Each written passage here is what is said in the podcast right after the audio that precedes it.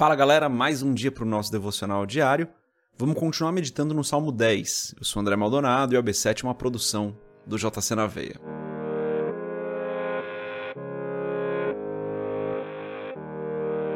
Salmo 10, dos versos 2 até o 11, está escrito assim: Os ímpios, na sua arrogância, perseguem furiosamente o pobre. Sejam apanhados nas ciladas que maquinaram. Porque o ímpio gloria-se do desejo da sua alma, bendiz ao avarento e blasfema do Senhor. Por causa do seu orgulho, o ímpio não investiga. Todas as suas cogitações são: não há Deus. Os seus caminhos são sempre atormentadores, os teus juízos estão longe dele, em grande altura. Trata com desprezo os seus adversários. Diz em seu coração: Não serei abalado, porque nunca me verei na adversidade. A sua boca está cheia de imprecações, de enganos e de astúcia. Debaixo da sua língua há malícia e maldade. Põe-se nos cerrados das aldeias, nos lugares ocultos mata o inocente, os seus olhos estão ocultamente fixos sobre o pobre. Armas ciladas em esconderijos, como o leão no seu covil, armas ciladas para roubar o pobre, rouba-o colhendo-o na sua rede. Encolhe-se, abaixa-se, para que os pobres caiam em suas fortes garras. Diz em seu coração: Deus esqueceu-se, cobriu o seu rosto e nunca verá isso. Até aqui, até o verso 11, vamos fechar os nossos olhos, curvar nossa cabeça e fazer uma oração. Senhor, tu és bom e santo, o Senhor é o nosso Deus perfeito, nosso Deus maravilhoso. Não há outro que seja como o Senhor. O Senhor não se abala. O Senhor é o nosso refúgio, a nossa fortaleza, o nosso porto seguro. Tu és o Rei dos Reis e o Senhor dos Senhores. O Senhor governa. Tu és o Senhor sobre todas as coisas. Perdoa os nossos pecados, Pai, porque nós falhamos. Perdoa-nos porque nós erramos e fazemos aquilo que não te agrada. Muitas vezes não te obedecemos. Muitas vezes sabemos o que é o certo e não fazemos o certo. Perdoa-nos por isso, Senhor. Perdoa-nos porque muitas vezes nós não agimos como sabemos que deveríamos agir. Pai, eu te agradeço porque a tua bondade é maior do que nós podemos imaginar, do que nós podemos entender, do que a nossa mente humana consegue compreender. O teu amor por nós nos ensina a cada dia. A tua misericórdia se renova a cada manhã. Então eu te agradeço, Senhor, por tudo isso, por todo o bem que o Senhor nos faz. Te agradeço, Senhor, pelas curas que nós temos visto. Te agradeço, Senhor, pelas libertações que nós temos visto. Te agradeço por tudo aquilo que o Senhor já fez nas nossas vidas, Pai. Mas eu peço, Senhor, que o Senhor nos abençoe e nos guarde, porque os tempos são maus. Peço que o Senhor esteja conosco, nos guiando, nos livrando de todo mal, Senhor, nos ajudando a permanecer firmes nos teus caminhos. Eu peço em nome de Jesus que o Senhor esteja conosco, porque sem o Senhor nós nada somos. Abençoa nós que estamos aqui participando desse episódio do podcast, ouvindo Abençoa todas as pessoas, as famílias dessas pessoas. Abençoa-nos, Pai, porque nós precisamos do Senhor. Dá-nos a provisão necessária para hoje. E dá-nos um coração cheio de gratidão, dá-nos um coração bondoso, um coração humilde, Senhor, um coração de servo. Dá-nos um coração abençoador, é o que eu peço em nome de Jesus. Amém. Vemos aqui um trecho um pouco maior, versos 2 a 11, mas antes da gente continuar nesse episódio do podcast, se você não é inscrito no nosso canal do YouTube, se inscreve e chama alguém para conhecer o JC na V, se você puder. Bastante gente por aí que ainda não conhece, então se você puder, chama alguém para conhecer também o canal. E compartilhe o AB7 com outras pessoas. E se você quiser comprar o livro Muito Além de um Pai, www.jcnaveia.com.br, rola a página lá para baixo, vai ter um bannerzinho para você comprar o livro.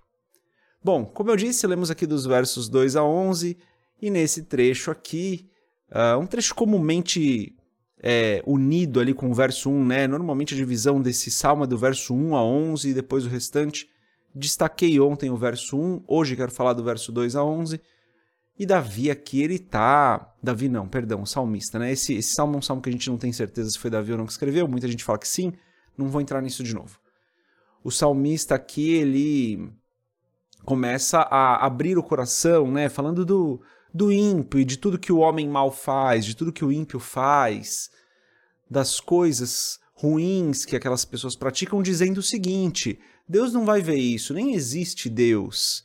Ele deixa isso muito claro, né? Verso 4 ele fala algumas coisas, ele fala assim: é, essas pessoas dizem, não há Deus. E daí no verso 11 ele diz que as pessoas pensam assim: Deus esqueceu-se, ele cobriu seu rosto e nunca verá isso. Então essas pessoas se dividem entre pessoas que acreditam que não há um Deus ou pessoas que acham que Deus não está vendo aquilo. Esse é o caminho dos ímpios, né, galera? Esse é o caminho daqueles que praticam o pecado como estilo de vida.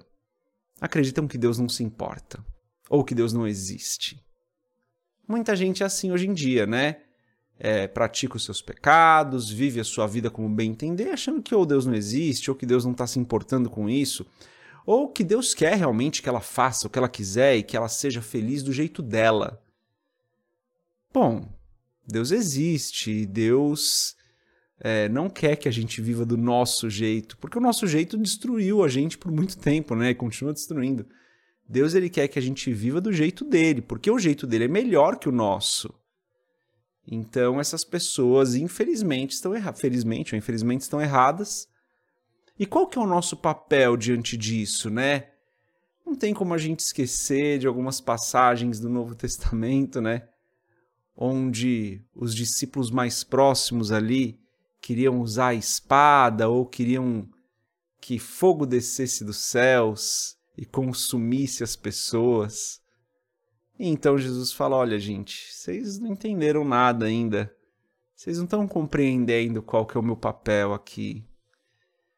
E Jesus ensina sempre em todo caminho a amar, né? Então, qual que é o nosso papel diante dessas pessoas, galera, que vivem a vida delas como se não existisse um Deus ou como se Deus não import... É, perdão, ou como se Deus não se importasse? Qual que é o nosso papel? O nosso papel, gente, é amar. O nosso papel é continuar orando por elas, continuar dando um bom testemunho, continuar amando. O nosso papel é continuar estando ao lado delas quando elas precisarem, porque é isso que Deus fez por nós, né? Nós ignoramos Deus por muito tempo, mas quando nós clamamos por Ele, Ele estava lá. Essas pessoas, cedo ou tarde, acredito eu, vão precisar da gente, sabe? E o que a gente vai fazer nesse momento? Vai ser soberbo e falar: Ó, oh, te avisei, avisei para não andar dessa forma.